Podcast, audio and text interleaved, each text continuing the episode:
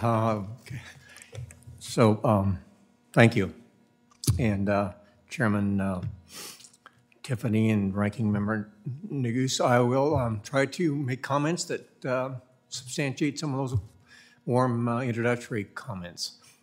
I did submit uh, written testimony, and I think I'm just going to try to visit for a bit. And if that gets a little too difficult, I'm going to um, tell some fire stories that I think will illustrate the point I'm trying to make. Um, for me, it isn't that hard to believe that we should be putting out fires. Um, I started doing that in 1971, and I pretty well stuck with it for the next 50 years. I understand the need to introduce fire into the forests. I've got a solution for that. My message is now's not the time to play around with fires. And I'm, and I'm serious about saying that. I, I worked and lived in California for many years, but I've also fought fire in many, many other states, including some here in the East.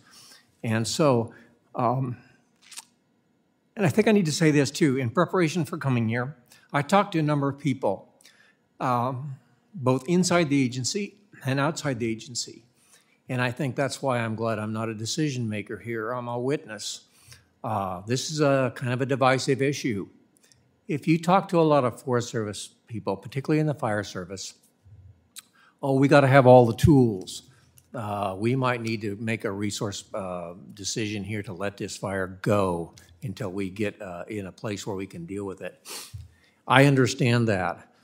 But if I talk to people who are outside the forest boundary, who maybe own land or cabins or uh, ski areas or um, power lines, they're not so down with uh, managing a fire for resource benefits and not even sure what that means, but it means that we're not suppressing it. And so um, my message is, oh, and it wasn't that hard to do. I was doing it in the 70s. When I was a forest supervisor on the El Dorado, we met and said, with our partners, our CAL FIRE partners, um, we're going to put fires out on this forest. Uh, we, we have enough smoke in the air in California. We've contributed enough carbon. Uh, we're, we are going to put fires out, all of them. And, and even with that, uh, you know, we weren't entirely successful. Um, so I think that's an important point. Well, my other point is there are people in the agency, and it came up here earlier. Well, the Forest Service owns this land. And, you know, part of my experience with the congressman uh, is uh, it's not Forest Service land. We, we, manage it for the people. And uh, if you have that in your mind that it isn't ours as a Forest Service official, uh, yes, we have responsibility, a lot of responsibility on what to do there, but we have to keep our eye on the people that own it around us. And um, and right now, I haven't found many people. I didn't talk to many people that think, "Oh, we'll uh, we'll uh, we'll use alternative suppression tactics," and uh, you know, you might uh, be at risk. Uh, we hope not. We're we're successful 99% of the time. Well, you know, we have a lot of fires. One percent of a whole lot of fires uh, is isn't a good number. And so, um, so what I'm going to conclude with here really is now's not the time to do anything but suppress fires, at least in the West, I think.